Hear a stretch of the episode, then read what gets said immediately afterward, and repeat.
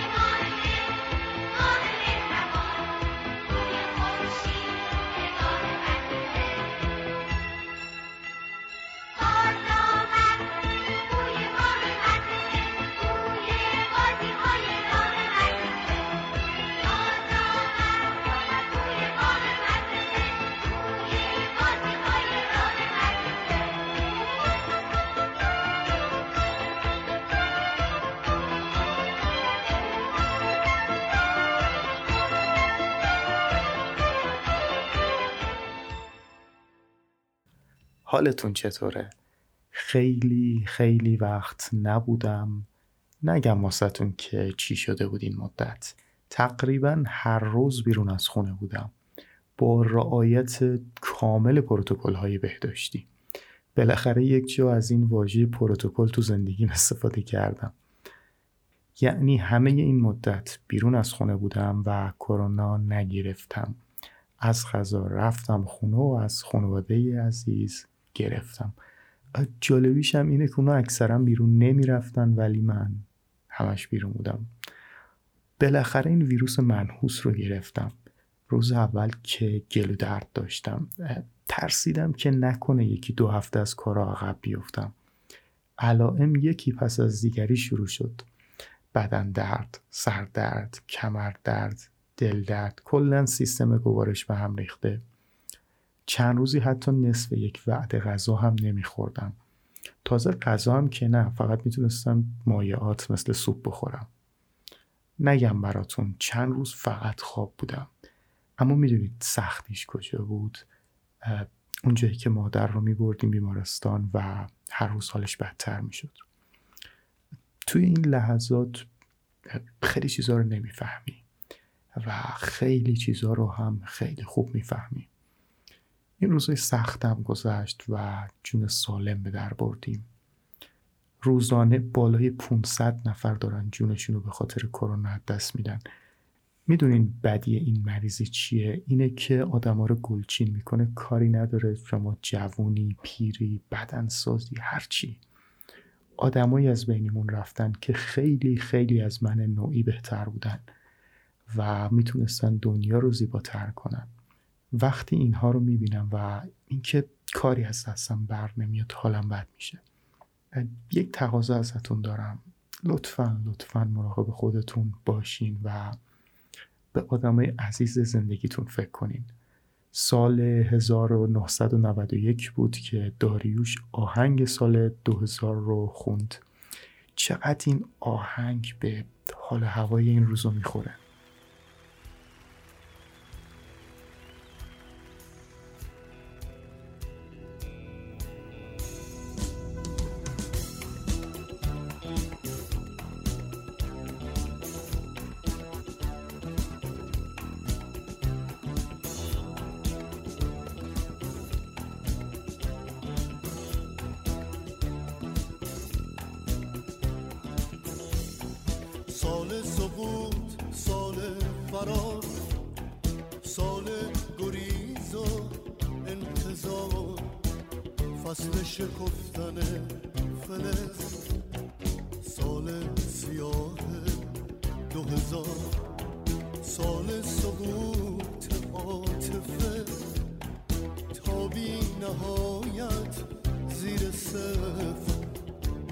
نهایت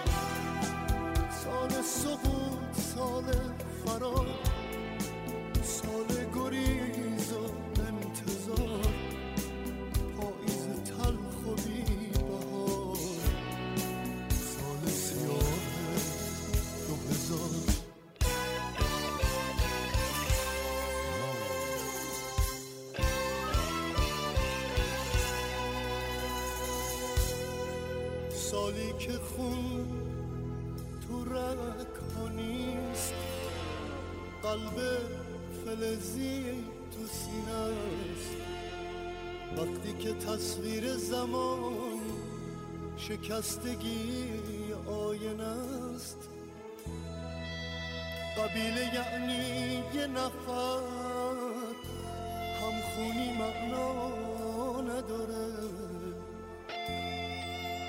همبستگی خوابیه که تعبیر فردا نداره.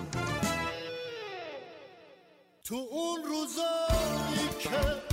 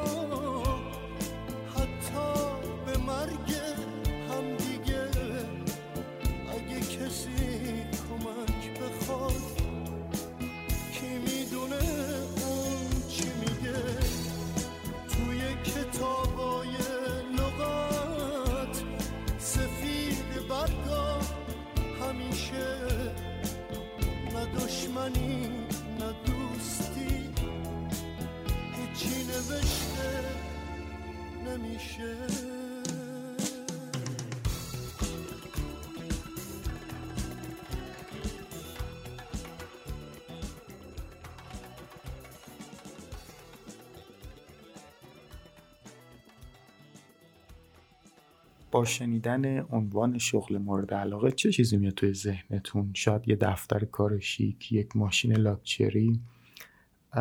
هر هفته کلی پول بیاد تو حسابتون و از این مهمونه خفنی که تو اینستاگرام می‌بینیم اگه این تصورتون از آینده است نمی‌خوام خرابش کنم. اما خب یه کوچولو با زندگی واقعی تفاوت داره. مهارت لذت بردن از لحظات زندگی خیلی مهمه. چون همه ما فکر می‌کنیم که اگه به فلان نقطه از زندگی برسیم لیاقت خوشحال بودن رو داریم و قبل از اون فقط باید سختی بکشیم. اما حقیقت اینه که اگه با این دید جلو بریم هیچ موقع از زندگیمون لذت نخواهیم برد. می‌دونم شاید از شنیدن این سری از حرف ها واسهتون خیلی تکراری باشه. نمی‌خوام خیلی ادامه بدم این بخشو. اما خودتونم می‌دونین که واقعیت داره. حتی اگر دقیقا به همه خواسته هاتم برسی باز هم اگر تفکرت اینجوری باشه نمی‌تونی از اون چیزی که داری لذت ببری. یک دقیقه فکر کن پیش خودت که شغلی که دوست داری و مورد علاقته چه ویژگیهایی داره. بالای شاید بگم 70 80 درصد بچه ها شغل فقط به خاطر به دست آوردن پول انتخاب می‌کنن. البته خب با توجه به شرایط اقتصادی جامعه طبیعیه که اولویت خیلی و مسائل اقتصادی باشه. اما اما لطفا قبلش کمی تحقیق کنید. یعنی اگر بدون یک سری تحقیقات و صرفا طبق شنیده ها اون هم نه به صورت دقیق از چند نفر شنیده باشین دنبال یه چیزی برید امکان پشیمون شدن هستش. خیلی دوست دارم توی تالا قسمت هایی که در آینده داریم بچه هایی که رشته تاپ رفتن و انصراف دادن یا دیدن به درد اون رشته ها نمی‌خورن و بیارم برای شما صحبت کنم. بدونید که اون چیزی که توی تالا رسانه ها خیلی بازخورد داده میشه یا توی فضای مجازی می‌بینید همش همه چیز حقیقت نیستش. پس حتما قبل از اینکه یک شغل رو انتخاب کنین در موردش باید کلی تحقیق کنین با خصوصیات اخلاقی خودتون بیشتر آشنا بشین ببینین به اون شغل می‌خورین. با بچههایی که توی اون رشته دارن تحصیل می‌کنن ارتباط بگیرین با اونایی که توی اون شغل دارن فعالیت می‌کنن کار می‌کنن حتما ارتباط بگیرید. و بعد از همه اینها میگم حتما آدم های مختلف نه صرفا اونایی که دورو بر شما هستن. و بعد از همه اینها یک تصمیم منطقی بگیرید. اگر انتخاب شغل مناسب دغدغه شماست این قسمت رو لطفا تا انتها با من همراه باشید.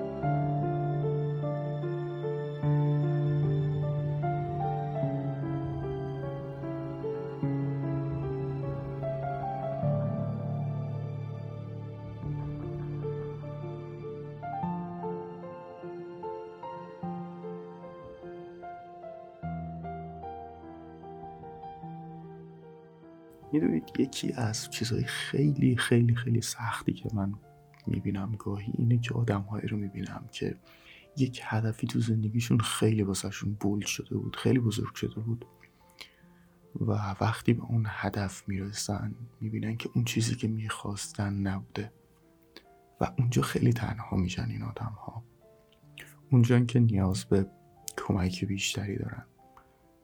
حالا یکی از مثال ها شغله. یکی از مثالهاش درس خوندنه. خیلی ها که میرن به یه جایی می‌رسن می‌بینن نه نه. این اون چیزی که می‌خواستن نبوده و نباید انقدر بزرگ می‌شده. نباید از همه چیشون می‌زدن به خاطر این کار. و من میگم ارزشش رو نداره. اینکه آدم همه چیزش رو واسه یک هدف خاص بذاره. لطفا قبلش کمی بیشتر تحقیق کنید. شاید اون هدفی که دارید مناسب شما نباشه.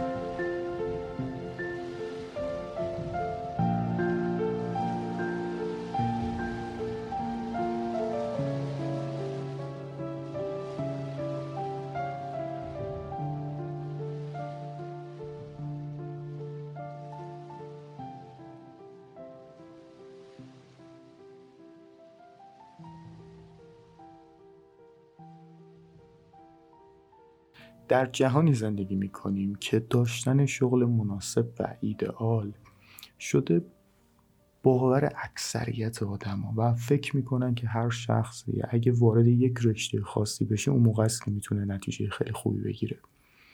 و اگه به اون نرسه نمی‌تونه اون چیزی که باید باشه بشه.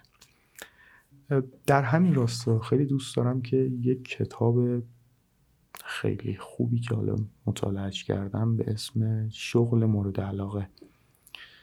نویسندش آلن دوباتن و مترجمش هم محمد هادی حاجی بیکلو و از انتشارات کتاب سرای نیک هست رو بخشای خیلی کوتاهی ازش رو بخونم که اگر دوست داشتین و خوشتون اومد کتاب تهیه کنید و ادامش رو هم خودتون بخونید. جوری که کتاب شروع میشه و مقدمه کتاب جلو میره رو خیلی دوست دارم. ترجیح میدم ابتدای کتاب چیزی نگم بخشی از مقدمه رو واسهتون بخونم. اولین بحثی که تو این کتاب شروع میشه با این بحث شروع میشه که از چه زمانی اصلا بشر دلش خواست بره سمت شغلی که مورد علاقهش باشه. من از روی کتاب براتون می‌خونم. یکی از خارقلاده ترین ویژگی های عصر ما که ناگفته بدیهی فرض می شود این پیشورز است که باید بتوانیم شغلی بیابیم که نه تنها برایمان قابل تحمل باشد و کفاف مخارجمان را بدهد بلکه باید عمیقا آن را شغلی ارزشمند بدانیم. ناظر به هدفی بسیار مهم باشد و دوستی و خلاقیت در آن شکوفا شود. در نظر ما این پیشورز اصلا عجیب نیست که باید بکوشیم شغلی بیابیم که مورد علاقه ایمان باشد.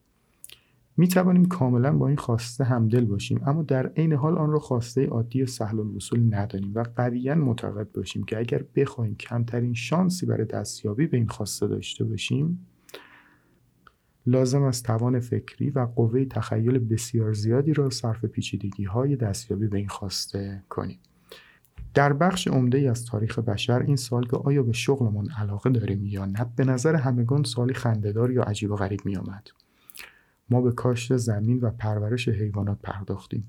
در معادن عرق ریختیم و لگنهای ادرار را خالی کردیم. ما رنج کشیدیم. رعیت یا خورد مالک می توانست چشم انتظار معدودی لحظات رضایت بخش در زندگی باشد و این لحظات بدون استثنا خارج از ساعات کار واقع بودند. مثل جشن هنگامه درو در سال بعد یا روز عروسی بزرگترین پسرش که هنوز فقط 6 سال دارد. از همین رو تصور همگان این بود که اگر کسی دارایی کافی داشته باشد بی تردید دیگر کار نخواهد کرد. طبقات فرهیخته رومیان باستان هر گونه کارمزدی را اساسا تحقیرآمیز می‌دانستند. این نکته بسیار گویاست که واژه‌ای که برای اشاره به کسب و کار استفاده می‌شد نگوتیوم بود. این واژه به صورت تحت لفظی یعنی فعالیت غیر لذت بخش تناسایی. به معنای فراغت از هر گونه کار دردسرساز. تنها اصل زندگی کامیابانه بود. مثل شکار رفتن یا برگزاری مهمانی های شبانه. اما در پایان قرون میانه دگرگونی ای روی داد. عدهای شروع کردن به کار به قصد پول درآوردن و دستیابی به رضایت از زندگی. کمی جلوتر دوباره ادامه میدم کتاب رو. از زمانی به بعد شرایط مطلوب این شد که هر دوی این خواسته ها یعنی پول و رضایت درونی با هم ترکیب شوند دیگر کار خوب اساسا کاری محسوب می شد که ژرفترین بخش های خیشتن ما را به کار گیرد و بتواند محصول یا خدماتی به بار آورد که درآمد لازم برای نیازهای مادی ما نیز فراهم شود. این خواست دوگانه تلیعه یکی از دشواری های خاص زیست مدرن بوده است. اینکه ما ناچاریم همزمان در پی دستیابی به دو خواسته بسیار بغرنج بشیم. در حالی که این دو خواسته تقریبا به هیچ وجه لزوما با یکدیگر همخوانی ندارند. ما نیاز داریم هم روحمان را سیراب بسازیم و هم مخارج وجوه مادی زندگی را نیز فراهم آوریم. جالب اینجاست که این صداهای بلند برای در هم آمیختن امر معنوی و امر مادی را صرفا بر گرد ایدئال شغلی نیافته ایم. بلکه اتفاق بسیار مشابهی نیز در باب روابط روی داده است. در بخش عمده از تاریخ بشر این تصوری خارق‌العاده و غیرعادی محسوب می‌شد که هر انسانی قرار است به جای اینکه صرفا همسر یا شوهر خیش را تحمل کند عاشق شریک زندگیش نیز شود. ازدواج اساسا هدفی عملگرایانه داشت. مثل یک پارچه کردن دو قطع زمین مجاور. یافتن کسی که بتواند خوب شیر گاو بدوشد یا نسل سالمی از فرزندان به دنیا بیاورد. عشق رمانتیک چیز دیگری بود. چه بسا برای یک شخص پانزده ساله در حد یک تابستان چیز بدی نبود. یا اگر کسی در بزرگسالی طالب عشق می بود با کسی بجز همسرش این اتفاق می افتاد. آن هم تازه پس از تولد هفتمین فرزندش. اما در حدود سال 1750 بود که در این عرصه نیز دگرگونی عجیبی آغاز به روی دادن کرد. کم کم به یک ایده آرزومندانه و خارق‌العاده دیگر نیز علاقمند شدیم. ازدواج عاشقانه. نوعی امید نوین کم کم مردمان را افسون خود کرد. اینکه آدم می‌تواند هم ازدواج کند و هم شیفته شریک زندگی خیش باشد و با او به تفاهم برسد. اکنون به جای اینکه دو پروژه مختلف در کار باشد یعنی ازدواج و عشق ایدئالی نوین و پیچیده تر ظهور یافت. یعنی ازدواج مبتنی بر احساسات. کتاب خیلی خوب تو این زمینه جلو میره. حالا یک مثال خیلی خوبی زد. مثل حالا همونجور که شغل مورد علاقه رو نمی‌تونیم به راحتی انتخاب کنیم یک ازدواج موفق اگر اسمش رو هم بذاریم کار خیلی سختیه یک انتقاد خیلی بزرگی که توی کتاب وارد می‌کنه اینه که ما آموزش نمیدیم برای انتخاب شغل به بچه ها در سیستم آموزشیمون. هرچند که حالا سیستم آموزشی اونا قطعا با برای ما فرق می‌کنه اما ما توی مدرسه به بچه ها شاید ریاضی یاد بدیم زیست یاد بدیم شیمی یاد بدیم ولی اینکه چه شغلی مناسب اونهاست رو یاد نمیدیم. همونطور که در معیارهای ازدواج رو بهشون یاد نمیدیم. مثال های خیلی جالبی داره. حالا من خیلی نمی‌خوام وارد این بخش ها بشم. پیشنهاد می‌کنم بخونید این بخشش رو. یه بخش دیگه از کتاب رو در همین زمینه ادامه میدیم. جهان مدرن بر اساس چشماندازهای امیدوارانه بنا شده است. مبنی بر اینکه اموری که تا پیش از آن جدا به نظر می رسیدند درآمد همراه با رضایت عشق همراه با ازدواج می توانند یکی شوند. این چشماندازها ایده های بلند نظرانه بودند. با حال و هوای دراماتیک و سرشار از خوشبینی به آنچه می توانیم در زندگی به آنها دست یابیم و به درستی نابردبار نسبت به صور کهن رنج. اما هنگامی که کوشیدیم بر اساس آنها عمل کنیم فجایعی نیز به بار آمد. این ایده ها مدام ما را زمین زدند بیتاقتی به بار آوردند و در ما احساس تردید و دودلی شدید برانگیختند. اشکال نیرومند جدیدی از نومیدی خلق کردند. بدین ترتیب ما زندگی خود را بر حسب معیارهای نوین و بلند پروازانه ای قضاوت می کنیم که مدام باعث می شوند احساس کنیم کم آورده ایم. پیچیدگی دیگری نیست که اضافه شد این است که اگرچه چنین اهداف گیرایی برای خود تعیین کردیم اما گرایش داشتیم. به خودمان بگوییم که راه دستیابی به آنها اساسا چندان دشوار نیست. گمان کردیم راهش اساسا همین است که به ندای غریزهمان گوش بسپاریم. اگر از احساساتمان پیروی کنیم سرانجام به رابطه مناسب که شور عشق را با ثبات عملگرایانه زندگی روزمره ترکیب خواهد کرد و شغلی خوب دست میابیم اطمینان داشتیم که هرگاه با شخص مناسب روبرو شویم به سادگی به شکل مناسب و غریزی عواطفمان را ابراز خواهیم کرد. یا پس از آن که دانشگاه را به اتمام رساندیم کششی شدید نسبت به شغلی احساس خواهیم کرد که برایمان مناسب است. ما بخش مهمی از توکلمان را وقف چیزی به نام غریزه درونی کردیم. یکی از علائم سرسپردگی ما به غریزه این است که برای ایجاد یک رابطه یا یافتن یک شغل خود را چندان نیازمند تمرین و آموزش نمی‌دانیم. در حالی که فرض همیشگیمان این است که مثلا کودکان نیازمند صدها ساعت تدریس مدبرانه هستند تا مثلا در ریاضیات مهارت یابند یا یک زبان خارجه بیاموزند. ما خوب می‌دانیم که غریزه و شانس نمی‌تواند در شیمی به نتایج خوبی بیانجامد و هر تصوری غیر از این فکری آسیبزاست. اما اگر در طول چندین سال تحصیلی برنامه درسی مدرسه شامل ماده درسی تقریبا روزانه ای این موضوع باشد که چگونه از پس یک رابطه براییم یا چگونه شغل بیابیم که با استعدادها و علایق ما جور درآید برایمان عجیب به نظر می رسد. تقریبا همه ما قبول داریم که این تصمیم ها اهمیتی بسیار و طبعات فراوانی در زندگیمان دارند. اما یک باره دچار یکی از تناقضگویی های عجیب تاریخ فکر بشر شده ایم و تصور می کنیم که این چیزها را نمی‌توان آموخت و نمی‌توان آموزش داد. یا اینکه این مسائل بسیار مهمند. اما گویا اعتقادمان این است که وقتی زمانش فرا برسد پاسخ درست به سادگی به ذهنمان خطور خواهد کرد. هدف مجموعه مدرسه زندگی این است که این مفروضات آسیبزا را تصدیح کند که ناخودآگاهانه دچارشان هستیم و ما را مجهز به ایده هایی کند که بهتر بتوانیم آن خواسته های ستایش برانگیز اما در واقع بسیار دشوار خود را تحقق بخشیم. که در حیات عاطفی و شغلی خیش در دل داریم.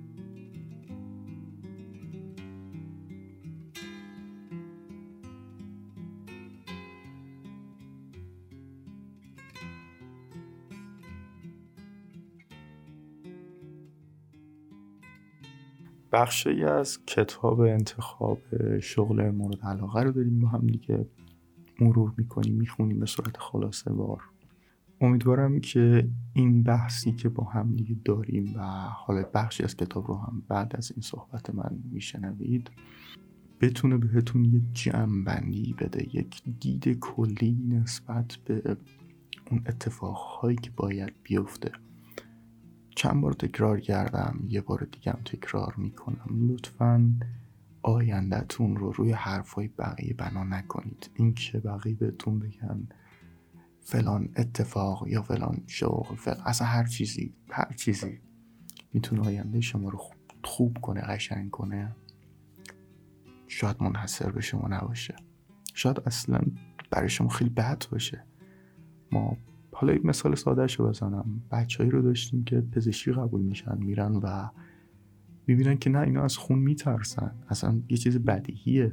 انصراف میدن. داریم از اینها. یا کسی که دندون پزشکی قبول میشه و می‌بینه نه این شغلی که می‌خواد نیست این اون رشته که باش ارتباط برقرار کنی نیست بچه کم نیستن. حالا اینها مدل های آدمایی که انصراف دادن. خیلی هم هستن علاقه ای ندارن به کارشون. من نمیگم این دوتا شغل بدن نه اصلا. خیلی دوست دارن. عالیه برن سمتش. ولی با تحقیق بیشتر و یک دید منطقی تر انشالله دعوت می‌کنم از حالا اونایی که تصمیم های متضاد با عرف جامعه یا بچه‌ای که شما می‌بینید داشتن.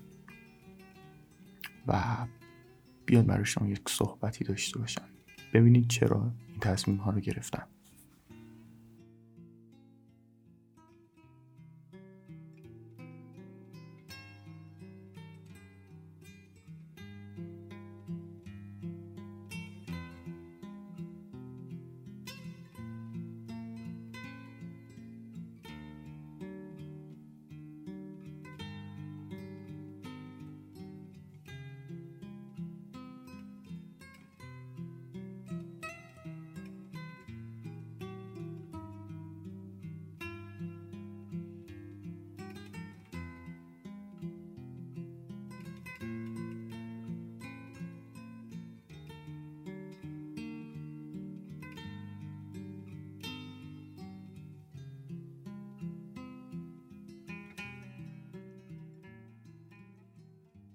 توی بخش بعدی کتاب میاد به همون توضیح میده که توی این راهی که در مسیر یافتن شغل مورد علاقمون هستیم چقدر تنها هستیم و کسی نیست بهمون کمک کنه. حالا دلایل مختلفی هم ذکر کرده مثلا اینکه مهارت های کافی رو نداریم یا اطلاعات مناسبی نداریم در این زمینه ها و اینکه خیلی از راههایی که به شغلای مناسب می‌رسن شاید اصلا راهی وجود نداره راه مستقیمی وجود نداره. شما خودت باید بری دنبالش. یه مثال خیلی جالبی که حالا میاد تو این کتاب می‌زنه میاد میگه این آزمون هایی که برای استعدادیابی از شما می‌گیرن شاید تو حالا بچه های کنکوری گاهن دیدن که برای انتخاب رشته معمولا توی تالا یکی دو روز میان ازشون یه سری آزمون هایی می‌گیرن تا ببینن تو چه رشته علاقه دارن. میاد صحبت می‌کنه میگه از کجا معلوم این آزمون ها بتونه اون رشته ای که تو بهش علاقه داری توش استعداد داری, رو تعیین کنه؟ چون اصلا شاید اون رشته تو بین این رشته ها نباشه. اون چیزی که تو باید داخلش ادامه بدی تو این زمینه ها نباشه. یه مثال خیلی خوبی که می‌زنه کاستی های این آزمون ها صرفا در مورد نادر نوابق پیش نمی آید. اگر یک آزمون هدایت شغلی نتواند کاملا حق یک دهم درصد از افراد را ادا کند چندان مشکل بزرگی محسوب نمی شود با این حال این فکر آزار دهنده اما دقیق به ذهنمان می آید که گستره عظیمی از استعدادهای بسیار عالی بشر به این دلیل عمدتا ناپرورده میمانند که در مواقع سرنوشت ساز توصیه ها و راهنمایی های معدودی به افراد داده می شود. فقدان مشورت ها و توصیه هایی که حقیقتا به جا و مناسب باشند بر همه ما تأثیر می گذارد. در ذهن بخش عظیمی از مردم این تصور مبهم اما نسبتا درست حک شده است که در اصل این قدرت را دارند که کاری واقعا تاریخ ساز به انجام برسانند ولی اگر از آنان بپرسیم نمی‌توانند دقیقا بگویند چه کاری و چگونه ما شدیدا نیازمند منابع راهنماگر غنیتری هستیم.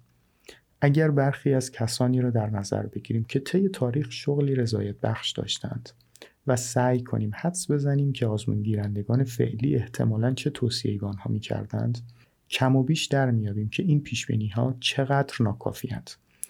مثلا فرض کنید موتسارت یکی از این آزمون رو انجام می‌داد. حالا من اسم آزمونش رو نمیگم. پس از اینکه به سالها پاسخ می‌داد احتمالا به وی از این جنس توصیه ها می‌شد. شغل بهینه برای شما آنهایی است که مستلزم کار تخیل ورزانه یا ایده ها و طراحی ها هستند. از جمله مشاغل اینها هستند هنرها بازیگری نویسندگی خلاقانه و همچنین طراحی تجسمی. گریزاندیشی خلاقیت شغلی همکاری یا آغاز کار با ایده های جدید و کار در موقعیت هایی که هیچ مجموعه دستورالعمل مشخصی در کار نیست. نمونه های از این مشاغل چنین هستند طراح گرافیکی مشاور آموزشی برنامه ریز جشن ها مدیر ارتباطات عمومی. این توصیه ها خیلی فاصله دارد با اپرای دونجوان یا کلارینت کنسرتو در لاماژور این مثال ناجور نشان می دهد که بسیاری از این آزمون ها به هیچ وجه نمی توانند فرد را به سوی میزان مناسبی از جدیت یا تمرکز هدایت کنند. هرچه شغلی رضایت بخشتر باشد این سبک آزمون ها بیشتر ناجور و ناکارآمد به نظر می رسند. توی بخش بعدی کتاب میاد در مورد استوره رسالت صحبت می‌کنه و میگه که خیلی ها به این موضوع فکر می‌کنن که انگار توی زندگیشون یک رسالتی دارن. حالا مثال های مختلفی می‌زنه. اینکه فکر می‌کنن از یه جایی به بعد قرار زندگیشون یه دفعه تغییر کنه یا یک اتفاق کلیدی شاید زندگیشون رو تغییر بده و منتظر اون لحظه و شاید اون لحظه هیچ موقع نرسه. و حالا من نمی‌خوام خیلی وارد بحثای مختلف بشم چون خیلی کتاب گستردگی داره ولی میاد یک سری تمرین هایی مشخص می‌کنه که با استفاده از این تمرین ها بتونیم به شغلی که مناسب خودمون باشه دست پیدا کنیم. یه توضیح بدم که این کتاب کتابی نیست که شما با دو سه روز خوندنش به یک جمعنی کلی برسید. بهتون یک راهی را آموزش میده که در طول مثلا چندین ماه چندین ماه بهش فکر کنید. تمرینایی که گفته رو در طول زمان انجام بدید اون وقت می‌تونید نتیجه بگیرید. و حالا من یکی از تمرین های کتاب رو به عنوان مثال براتون می‌خونم تا ببینید چجوریه خب یکی از تمرین ها رو بخونیم. تمرین. ایده یافتن رسالت خیش در زندگی یعنی اینکه دیگر اکنون باید بدانیم که چه شغلی مناسب ماست. اما نقطه شروع مطمئنتر این است که بپذیریم اصلا پاسخ این سوال را نمی‌دانیم. دشواری که پیش رو داریم این است که دوباره با امیال حقیقی و اصلیمان ارتباط برقرار کنیم. نکته بغرنج این است که معمولا این امیال اصیل را در مواقعی میابیم که عمدتا اصلا به کار فکر نمی کنیم یعنی در کودکی. کودکی نقطه شروع خوبی است زیرا در آن دوره به سراغ چیزهایی می رفتیم بی آنکه هنوز جنبه های فراوان دیگری در ذهنمان باشد که بعدها مانع بروز علایقمان می شوند یا آنها را تحریک می کنند در کودکی اصلا دغدغه مقام و پول نداشتیم و حتی برایمان اهمیتی نداشت که آیا در کاری که می کنیم استعداد داریم یا نه. بنابراین اگر به واکاوی لحظات شادمانی کودکیمان بپردازیم چه بسا به نتایج ارزشمندی برسیم؟ گام یک. سه چیز را به خاطر آورید که در کودکی از انجامشان لذت می بردید. محیطی را که معمولا در آنجا بازی می کردید توصیف کنید. اگر در روزی بارانی در اتاقتان یا در حیات یا در باغ بودید چه حسی داشتید؟ در آنجا چه کار می کردید؟ گام دو چند سطر در توصیف هر یک از این سه فعالیت بنویسید. مثلا عادت داشتم به طبقه پایین بروم و با قطعات اسباب بازی یک قلعه بسازم. در وسط قلعه می نشستم و قبل از اینکه بازی را شروع کنم همه قطعه ها را دورم می چیدم. یا عادت داشتم نقش مدیر یک خط هوایی را بازی کنم. از آشپزخانه با تا خوابم غذا می بردم و حیوانات اسباب بازی کوچکم را به صف می کردم تا برای من که کاپیتان بودم گزارش بدهند. گام سه تصور کنید دارید به کسی دیگر توضیح می دهید که چرا انجام این کارها را دوست دارید. چشمانتان را ببندید و انجام آن فعالیت ها را به خاطر آورید. بهترین لحظات آن تجربه ها را توصیف کنید. مخصوصا از این لذت می بردم که حیوانات سیر می شدند. ناگهان در استخر افتادیم. مسافران را راهنمایی می کردم. اکنون به ورای این لحظات خاص بنگرید تا تشخیص دهید لذتی که در آنها جریان داشته مستاقی از چه هستند. از این کار لذت می بردم چون خلق یک جهان کوچک و منظم کاری رضایت بخش است. وقتی حیوانی را خوشحال می کنی خیلی خوب است. از اینکه با دوستانم هستم احساس امنیت دارم. از اینکه رئیس باشم لذت می‌برم. گام چهار پاسخهایتان را عامتر و کلیتر کنید تا توصیفی از خلقیات و گرایشهایتان به دست آید.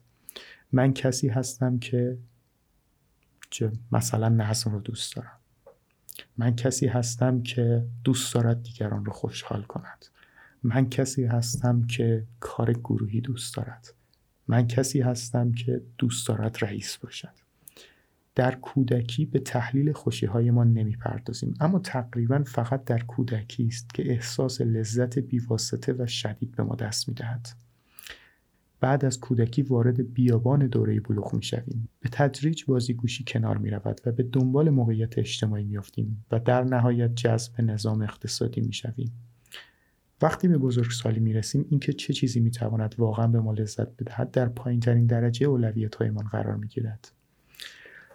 خب حالا این هرچند یکی از تمرین هاش بود تمرین های زیادی داره همونطور که می‌بینید تمرین هاش جوری نیستش که مثلا توی پنج دقیقه بهشون پاسخ بدیم. حتی حالا این تمرینش که نسبت که از تمرینهای ساده ترش بود جلوتر تمرینهایی می‌بینید که مثلا شاید پاسخ دادن به اونها یه ماه طول بکشه.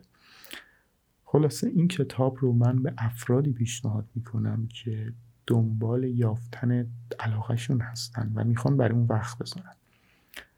اگر دوست دارید و به نظر من هم حتما راهش اینه و راه درستش این نیست که شما صرفا توی آزمون شرکت کنید یا با یه مشاور صحبت کنید خود تیچ اطلاعاتی نداشته واسه ظرف یه روز بهت بگه برو این رشته. امیدوارم که مفید بوده باشه براتون.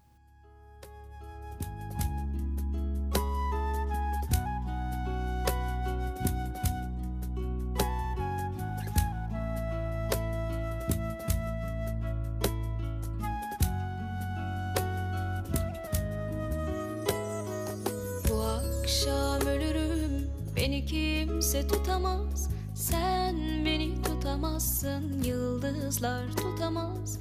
Bir uçurum gibi düşerim Gözlerinden Gözlerin beni tutamaz. Düşlerinde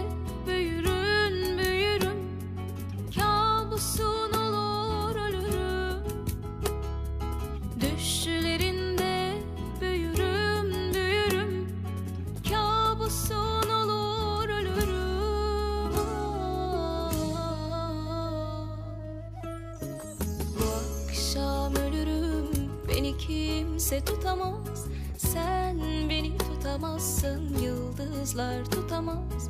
Bir uçurum gibi düşerim Gözlerinden. Gözlerin beni tutamaz. Bu akşam ölürüm Beni kimse tutamaz. Sen beni tutamazsın Yıldızlar tutamaz. Bir uçurum gibi düşerim Gözlerinden. Gözlerin